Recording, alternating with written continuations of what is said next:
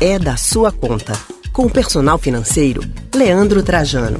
É, chegou a hora de falar de dinheiro com o personal financeiro Leandro Trajano na coluna É da Sua Conta. Hoje o assunto é consumismo. De acordo com uma pesquisa realizada pelo Instituto Acatu, organização que trabalha pela conscientização e mobilização da sociedade para o consumo consciente e a transição para estilos sustentáveis de vida, 76% dos 1.090 entrevistados, homens e mulheres com mais de 16 anos, não praticam o consumo consciente.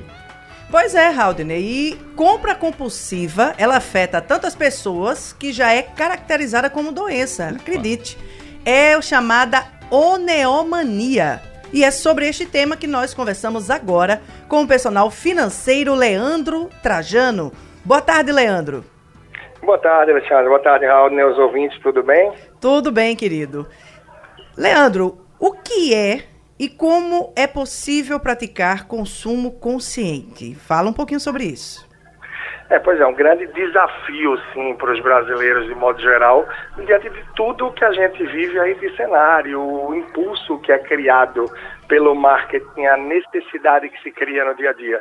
Então, ter essa, esse crivo de diferencial, o que você precisa e o que você deseja. Isso é fundamental para que a gente evite cair no consumo desenfreado no dia a dia. Olha, quando eu me percebo consumista, por exemplo, é, eu até comi, faço uma meia, uma meia culpa aqui. Qual é o primeiro ah. passo para deixar isso? Olha, é super importante. O primeiro ponto é esse, é como você falou, é ter essa meia-culpa, é ter essa consciência de que como eu me vejo consumista, como eu me vejo consumindo de uma certa forma até impossível em alguns momentos, eu preciso evitar algumas coisas, alguns ambientes que me levam a esse tipo de ação. Por exemplo, férias agora escolares eu posso passear em parques, eu posso ir a uma praia, eu posso ir a alguns ambientes ao ar livre, ou eu posso ir com as crianças, ou até no meu período de férias também, eu posso ir passear no shopping.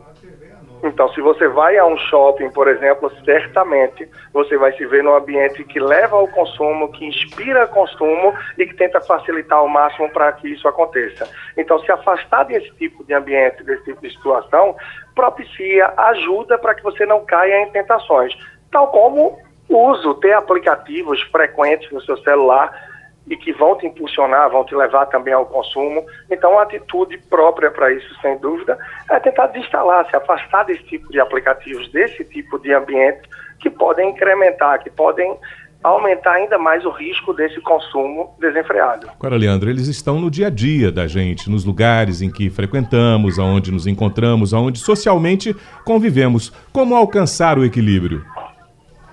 É um grande desafio, é um grande desafio. Mas, por exemplo, eu vou fazer minha feira, eu vou ao supermercado. Por que não identificar antes que itens eu preciso realmente comprar? Uhum. Ou seja, observe que itens realmente eu preciso, para que com uma listinha eu tente o ato de me disciplinar e de me ater àquilo que realmente eu preciso em casa. Uma vez que você vai ao supermercado e vai sem ter clareza do que quer, normalmente, até por estratégia de marketing, os itens mais procurados não estão logo na entrada. Uhum. Eles vão estar mais ao fundo, em áreas que até você chegar lá, o carrinho talvez já esteja muito mais carregado do que precisa. Então, é parte da estratégia também. E na vida 2, por exemplo, quem sabe até dividir essas obrigações. Se um dos dois costuma voltar com mais coisa do que precisa, então não é esse que deveria assumir essa parte desse Ministério de Compras, por exemplo. Então, isso tudo também ajuda muito. Isso é uma dica importante. Como é que a gente faz para economizar diante de um cenário é, como esse? Porque aqui no Brasil, você falou, a gente é muito incentivado ao consumo, né? É, é verdade. E a gente tem aquela consciência, né? a gente está num país e a gente vive, é comum as pessoas conhecerem um colega de trabalho, um familiar, o próprio parceiro ou parceira que se encontra numa situação aí né, de endividamento, uma situação do tipo que leva a dificuldades financeiras. E essas pessoas nem sempre conseguem puxar o freio de mão em relação ao consumo.